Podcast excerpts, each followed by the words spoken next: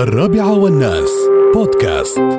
وزارة الصحة ووقاية المجتمع تطلق خلال معرض ومؤتمر الصحة العربية 2020 الذي يبدأ اليوم في دبي الجهاز الأول من نوعه الذي يستخدم تقنية الذكاء الاصطناعي في تقييم جروح القدم السكري عبر أداة تشخيص محمولة باليد وذلك ضمن حزمة المشاريع الصحية المبتكرة التي تعرضها الوزارة في المعرض.